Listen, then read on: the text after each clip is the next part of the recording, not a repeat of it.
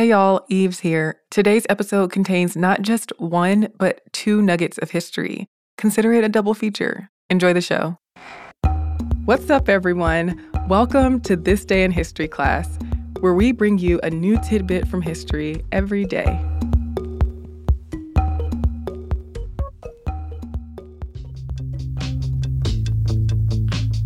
The day was June 24th, 1374. In Aachen, Germany, people began writhing, screaming, and dancing uncontrollably. It was the beginning of a major outbreak of a phenomenon called dancing mania.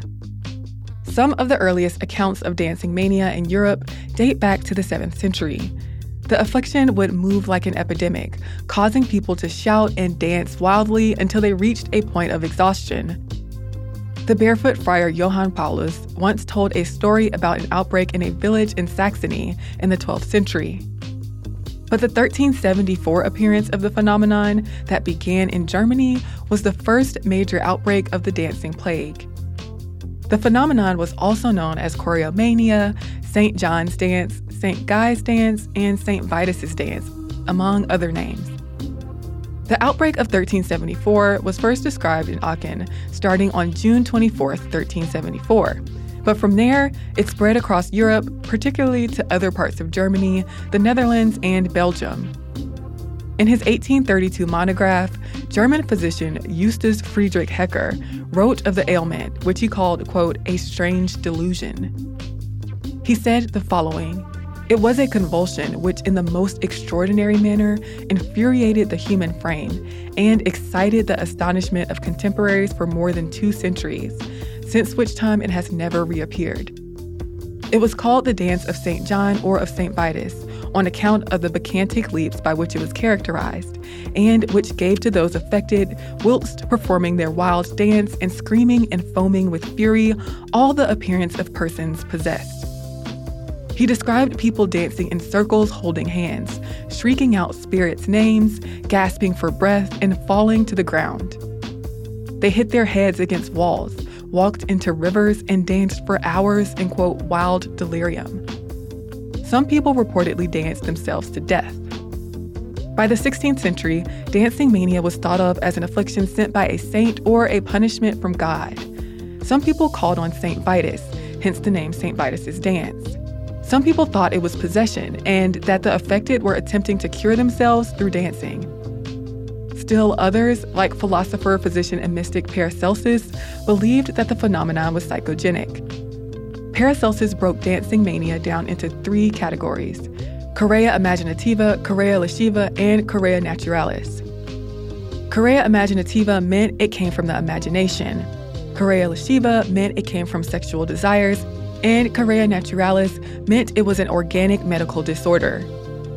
Magistrates and priests treated dancing mania through interventions like prayer, exorcisms, and hiring dancing partners, though Paracelsus recognized the futility of such treatments and said care should be up to physicians. People have also attributed the phenomenon to social turbulence. The Black Death, a pandemic that killed millions of people in Europe and Asia, caused widespread devastation, despair, and fear. Some authors suggested that dancing mania was a kind of stress induced psychosis that developed in response to plague, starvation, and other horrors and conflicts. Others said that the phenomenon stemmed from food poisoning from rye affected by ergot, was a showing of religious ecstasy, or was just elaborate trickery on the part of impoverished people trying to get over on others. Dancing mania is now considered a mass psychogenic illness, as symptoms spread quickly but have no identifiable cause. In Strasbourg, France, in 1518, there was another outbreak of dancing mania. The town banned public gatherings and designated areas for people to dance in, and a variant of the phenomenon also popped up in Italy in the 15th century and lasted until the 17th. It was called tarantism, as it was linked to the bite of the tarantula at the time. People with tarantism would dance to music until they fell, attempting to cure their illness. Hysteria was often pegged as the cause of tarantism in women who were affected. What was once called St. Vitus's dance is now known as Sydenham's chorea, a neurological disorder characterized by involuntary movement of body parts and facial muscles. but the exact cause of dancing mania is still a mystery. I'm Eve Jeffcoat, and hopefully, you know a little more about history today than you did yesterday. You can follow us on Twitter, Instagram, and Facebook at TDIHC Podcast. If you haven't listened to a new show I host called Unpopular, you can get it anywhere you listen to This Day in History class. Thanks again, and we'll see you tomorrow.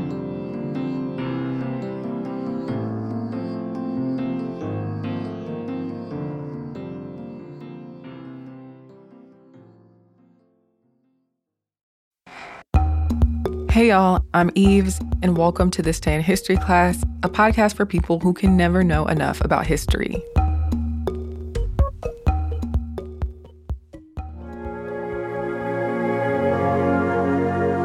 The day was June 24, 1932. The Siamese political party Khana Ratsadon, or the People's Party, overthrew the government of King Rama VII, ending 700 years of absolute monarchy under the kings of Siam. The bloodless coup resulted in the introduction of democracy and the first constitution of Thailand. Since 1782, the Kingdom of Siam, or modern day Thailand, had been ruled by the Chakri dynasty, beginning with Rama I, who founded the capital city, Bangkok. Throughout the 19th century, much of Southeast Asia was colonized by the British, French, and Dutch. Siam was never subjected to colonial rule. But Rama V, who reigned from 1868 to 1910, set out to modernize the kingdom. He introduced social and governmental reforms that were based on Western models. The old ruling families rejected his reforms, but from the mid 1880s to the early 1900s, Rama V overhauled the administration, established military conscription, abolished slavery, and made other major changes in the country. The king was committed to modernization, but he was also committed to maintaining Thai traditions and independence. He instituted all these reforms under the guise that they would save Siam from the threat of Western colonialism. If Siam looked civilized to colonial powers, then it would supposedly avoid Western invasion. Rama V's son and successor, Rama VI, also worked to modernize Siam and welcomed the adoption of some European ideals. His reforms upset members of the aristocracy and nobility, as well as groups of progressives and radicals. In 1912, a group of military officers conspired to overthrow the king, but the plot failed. There is debate over the main causes of the 1932 revolution, but the rise of Western educated commoner elites who'd become dissatisfied with politics in Siam played a significant role in the event. Rama VII ascended the throne in 1925. He created the Supreme Council of State, made up of senior princes who had served in previous administrations. They quickly let go of commoners who had been appointed in the civil service and military. During Rama VII's rule, returning Western educated students grew disillusioned with the status quo. In 1927, a small group of military and civilian students gathered in Paris with the intent of founding a party to bring change to Siam. This group of seven people called themselves the Promoters, and they decided to stage a coup to end absolute monarchy in the country. To achieve this goal, they formed the Khana Ratsadon, or People's Party. The promoters worked on gathering supporters. Meanwhile, Siam was facing economic problems. The Great Depression made it to the country by 1930. The value of rice, Siam's major export, fell drastically. Land values also fell, so the government had to make a bunch of budget cuts. By 1932, the People's Party was made up of more than 100 students, military officers, and non royal government officials. On the morning of June 24, 1932, while the king was away from Bangkok, the People's Party led the coup. The promoters seized control of the army as well as post and telegraph offices, and they arrested royal officials who were part of the ruling group. Armored vehicles and troops gathered at the throne hall in the royal plaza, and one of the promoters read the Khana Ratsadon Manifesto, declaring the end of absolute monarchy and the establishment of a constitutional state. Rama VII was playing golf in the south of Siam when he got news of the coup, he agreed to the demands for a new constitutional system, and by December of that year, he had promulgated a new constitution. A state council and national assembly were established, But conflict between the Khana and the king continued.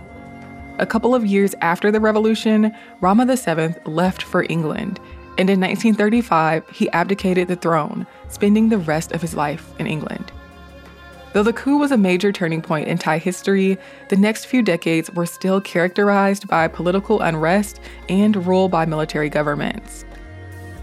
I'm Eve Jeffcoat, and hopefully, you know a little more about history today than you did yesterday. And if you have any comments or suggestions, feel free to send them our way. We're at thisday at iheartmedia.com if you want to send us an email. You can also hit us up on social media. We're at TDIHC Podcast. Thanks so much for listening to the show, and we'll see you tomorrow.